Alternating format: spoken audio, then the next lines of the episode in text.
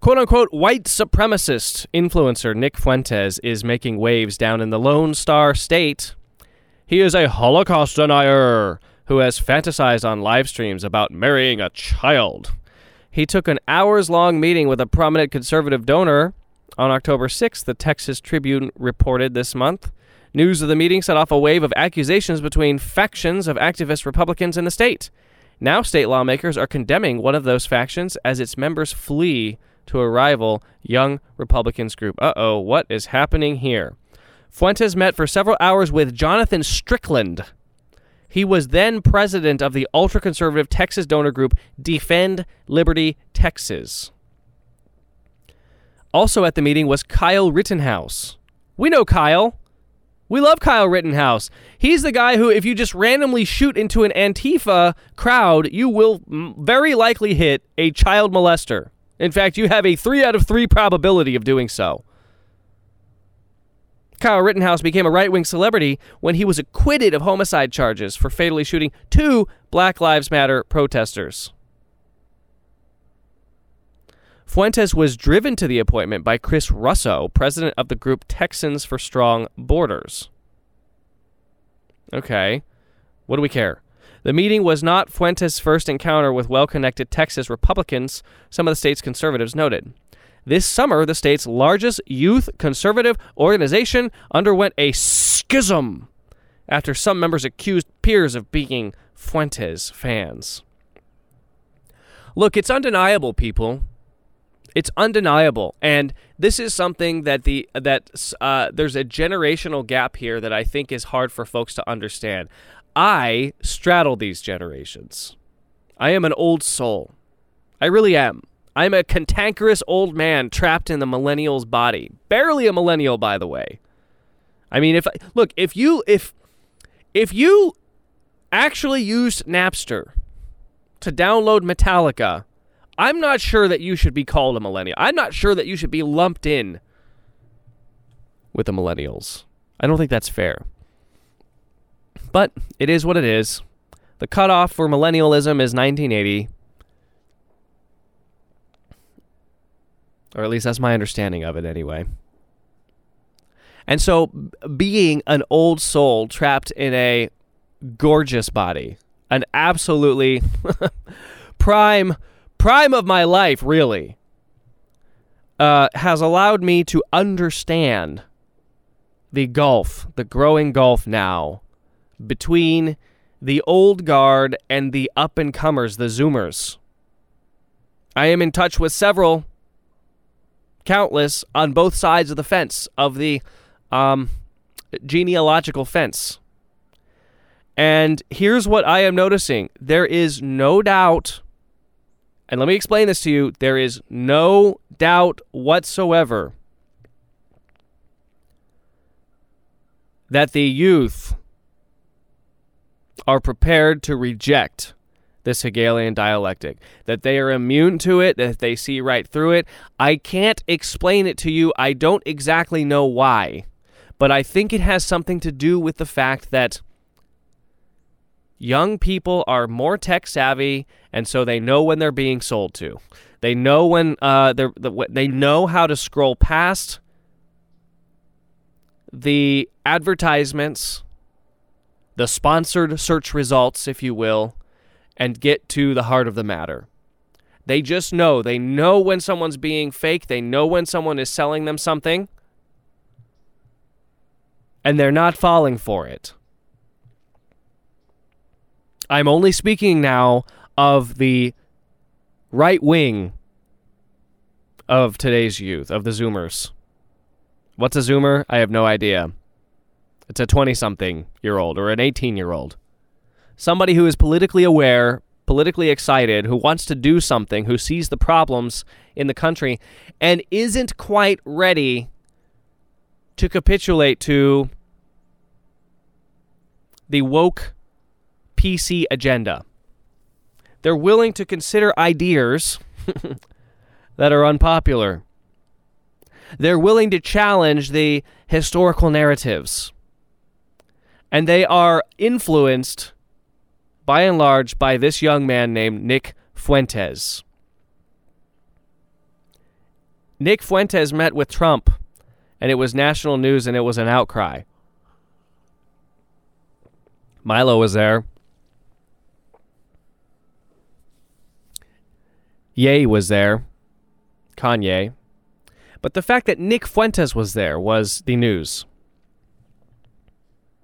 In August, Texas Young Republican Federation voted to disassociate from the Republican Party of Texas over what the TYRF, Texas Young Republicans Federation, claimed were troll tactics by RPT chair Matt Rinaldi. The Young Republicans group accused Rinaldi of initiating a smear campaign against their leader, whom Rinaldi mocked for making a video in 2020 stating that Black Lives Matter. Rinaldi was in the same building as Fuentes during the Stickland meeting, but has said he did not attend the meeting and that he condemns Fuentes.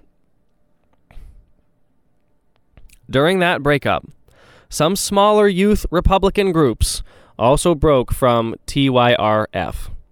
Some of that divide was due to members of splinter groups promoting far right or openly neo Nazi content, including posts praising Fuentes, writer Amanda Moore reported last week. Quote, among the concerns were a YRT leader who, quote, openly affiliates with anti Semites online, as well as other prominent members who is a public supporter of Adolf Hitler.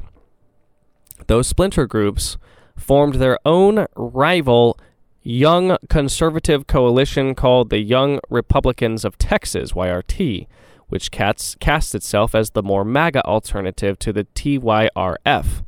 Neither the TYRF nor the YRT returned requests for comment. of course, they didn't. That's because you didn't give them any time for comment. This is a typical reporter smear campaign uh, tactic. This is what Nazi Niles did to me. She would email me at like noon and say, uh, I need a comment by 5 p.m. I'm like, hey, Saigon Karen, I'm working. I'm busy. I'm not going to drop everything for your stupid fake news story on your hate blog. But after Fuentes' meeting with Stickland, some of Texas Republicans' brass is revisiting YRT's ties to the white supremacist internet personality.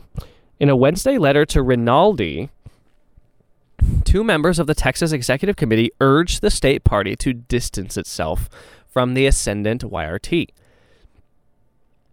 Quote, because it has become clear that the YRT has actively recruited and embraced into its leadership individuals who support self avowed neo Nazi white supremacists, the Republican Party of Texas must separate from this group, as they do not represent the core values of the Republican Party of Texas, the letter read.